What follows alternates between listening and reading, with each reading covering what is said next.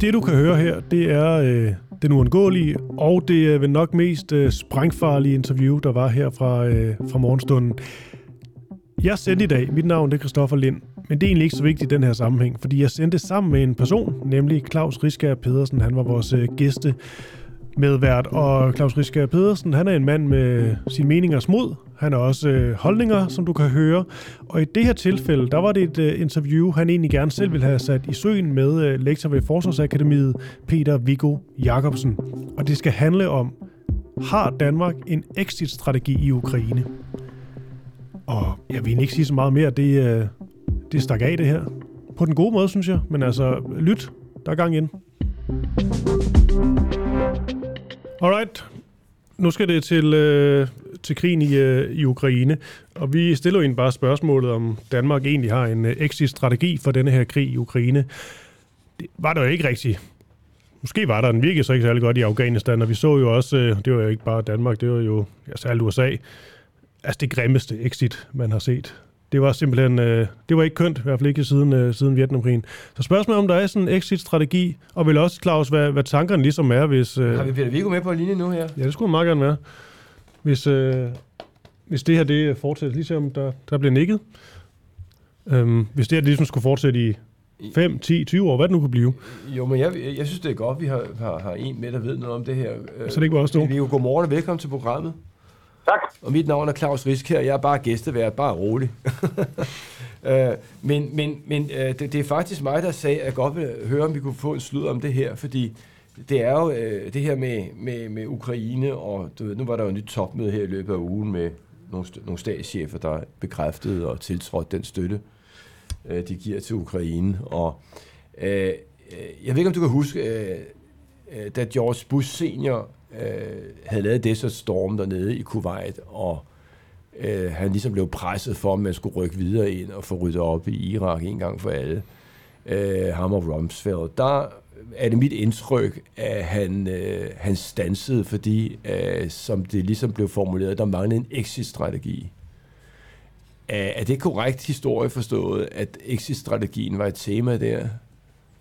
Ja, ikke rigtigt på den måde, fordi man har ikke rigtig formuleret det der koncept omkring exit-strategi, men det er jo rigtigt, at det var bekymringen for at komme til at sidde fast, at hvad det hedder, der gjorde, at man ikke valgte at gå videre. Ja. For man kunne godt regne ud, at hvis man gik fra, øh, hvis man ikke stoppede ved grænsen, ja. så, så ville man jo ende med at være besættelsesmagt, og så kunne man komme til at blive fedtet ind i nogle ting og sager, som man ikke, ikke brød sig om. Og det ja. var derfor, man valgte at stoppe, fordi så kunne man ligesom sige, så var det clean, så stopper det her. Og så, og, så behøver, og, så, og så blev det jo efterfølgende omlagt til at være en stor katastrofe, så fik vi Irak-krigen 3 og så videre.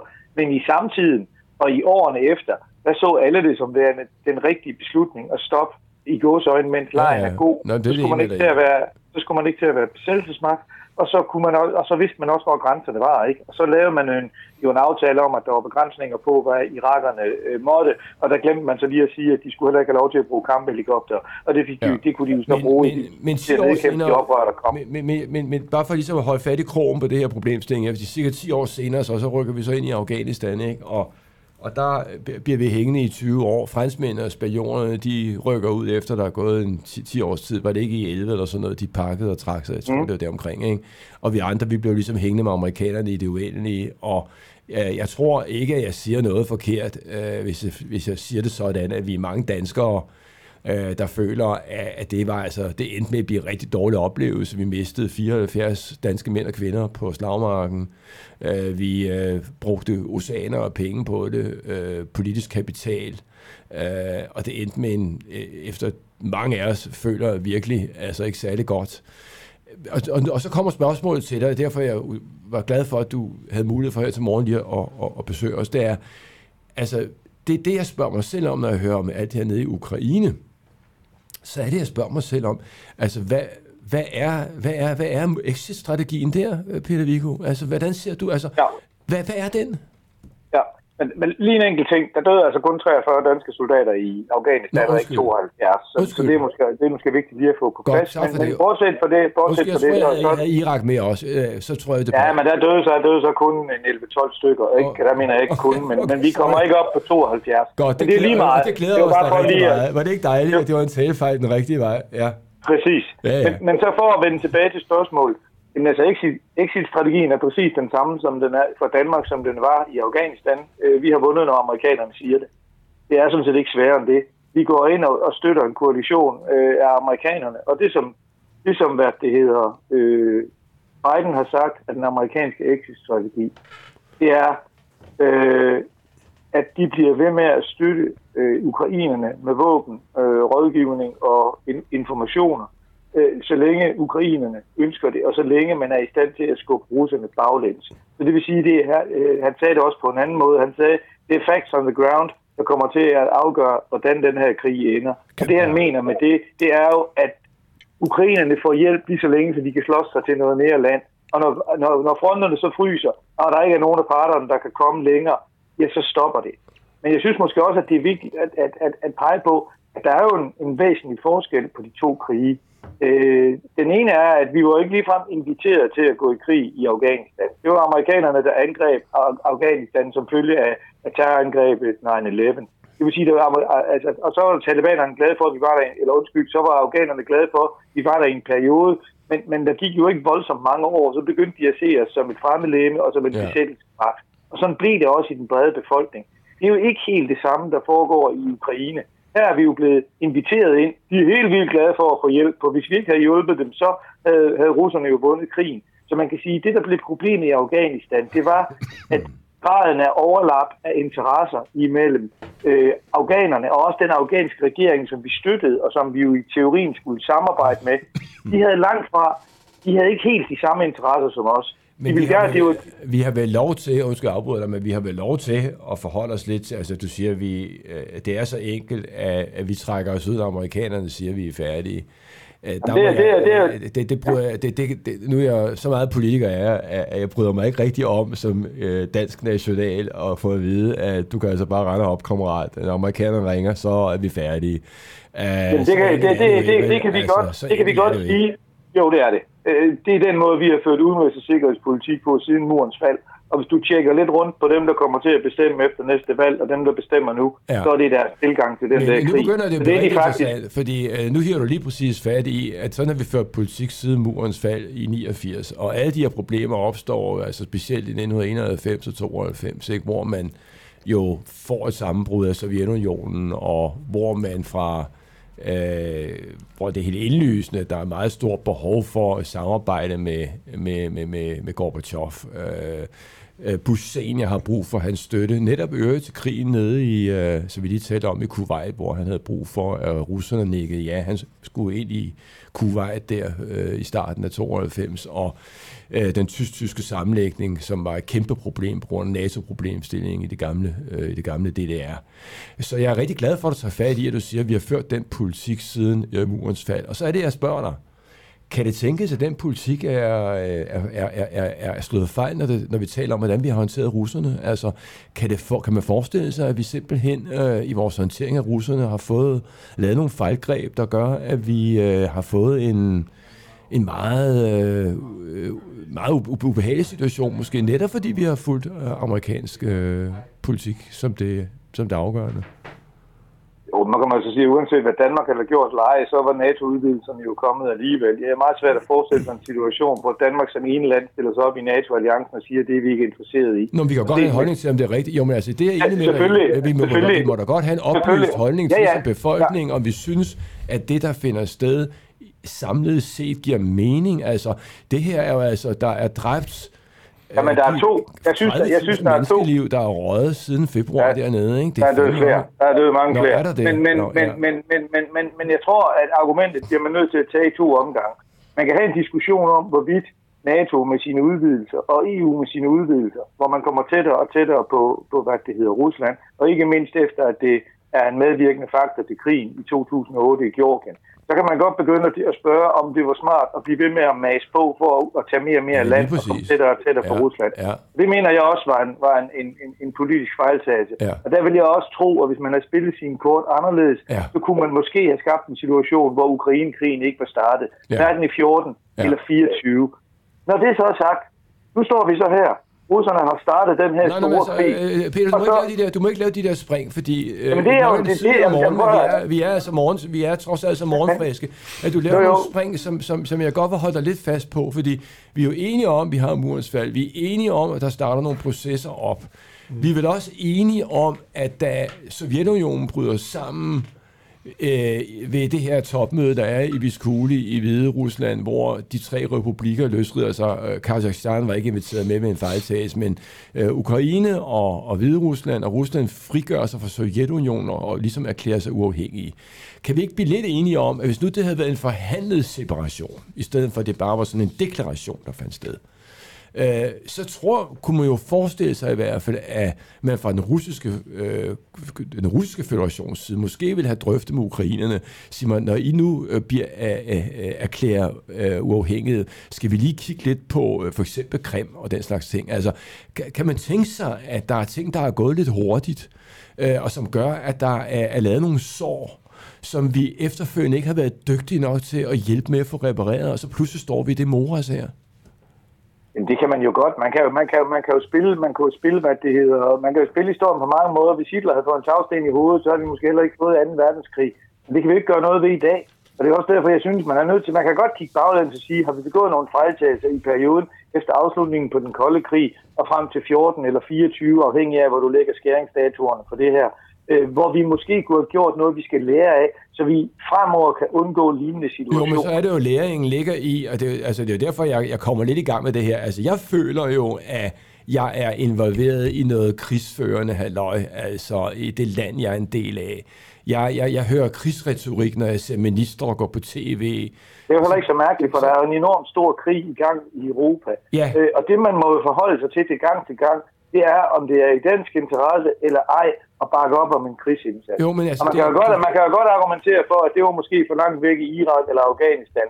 Men man kan med også godt argumentere, eller man kan sagtens også argumentere her, at her kommer det så tæt på, og her har vi faktisk en interesse i at hvad det hedder, hjælpe ukrainerne. Ja, for hvis altså, vi giver dem våben, og de slår russer ihjel, så kommer de aldrig nogensinde til at angribe Danmark jo, eller NATO. Men, men øh, altså, undskyld, jeg fortsætter her. Det, grunden til, at du blev inviteret, var, at jeg godt vil høre, hvad exit-strategien var.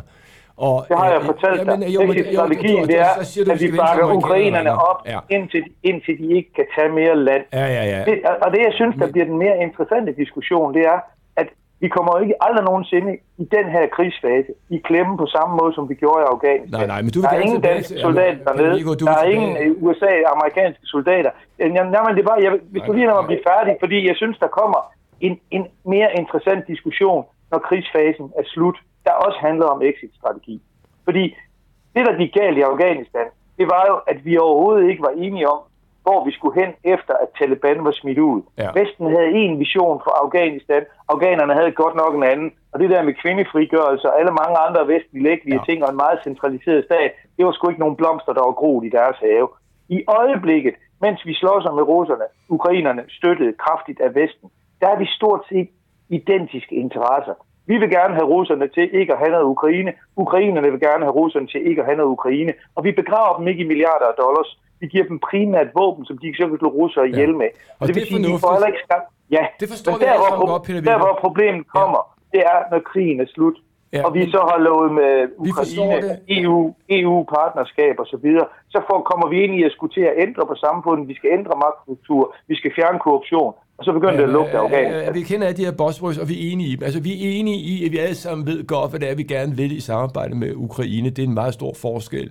Uh, og vi er enige i, at de jo ligger tættere på en Afghanistan. Og man lige kan kalde Ukraine europæisk og sådan noget, det synes jeg nok er en diskussion, hvor er det egentlig Europa starter og slutter.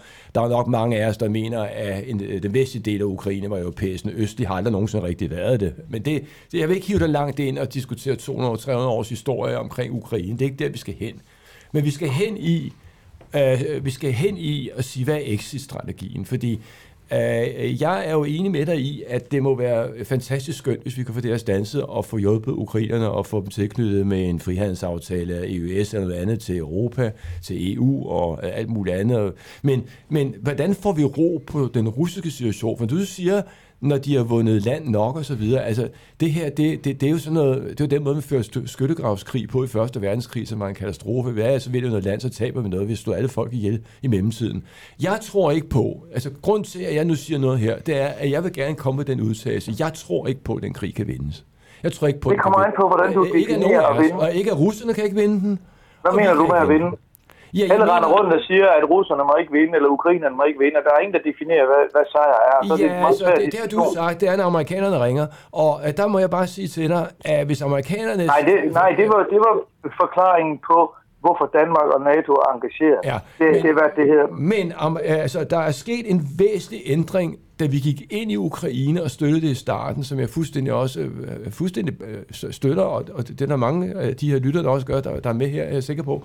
Men så kom der jo pludselig en forandring. Det var, da der kom en erklæring, en ensidig erklæring fra den amerikanske forsvarsminister, hvor han sagde, nu er det et selvstændigt mål også at få, skal vi sige, benytte lejligheden til at få begrænset russerne, få skåret ned på deres indflydelse, få øh, tæret på deres militære magt osv. osv. Så pludselig blev det jo sådan, øh, øh blev den ukrainske situation, så vi jo så som en aggression mod Ukraine, noget vi skulle hjælpe ud af, pludselig sådan en slags proxykrig, hvor vi ligger og, og, og på ukrainsk territorium og fører krig til skade for masser af mennesker, der dør og får bomber i hovedet af alt muligt andet.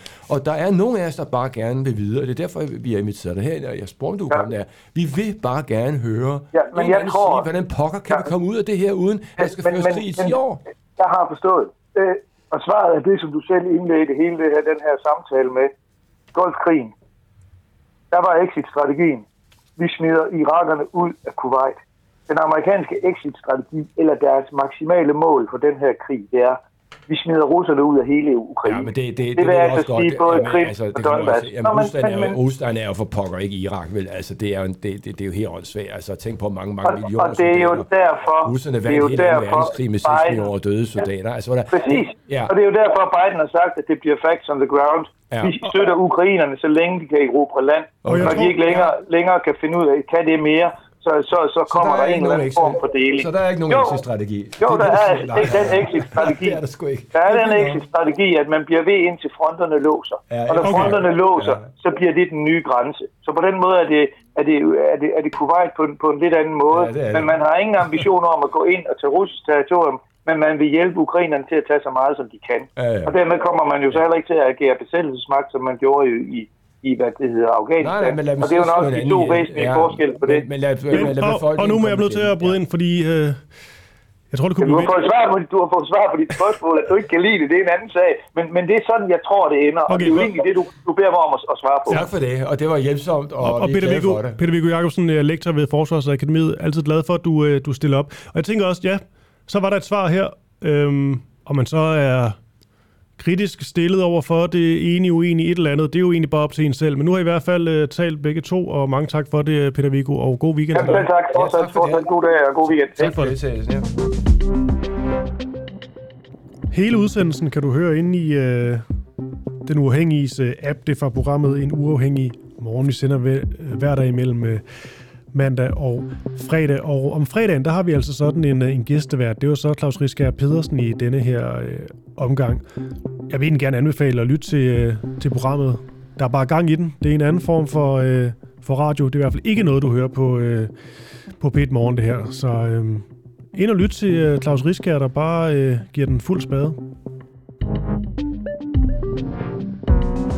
Du har lige lyttet til den uundgåelige fra den uafhængige. Tak til vores medlemmer for at gøre det muligt.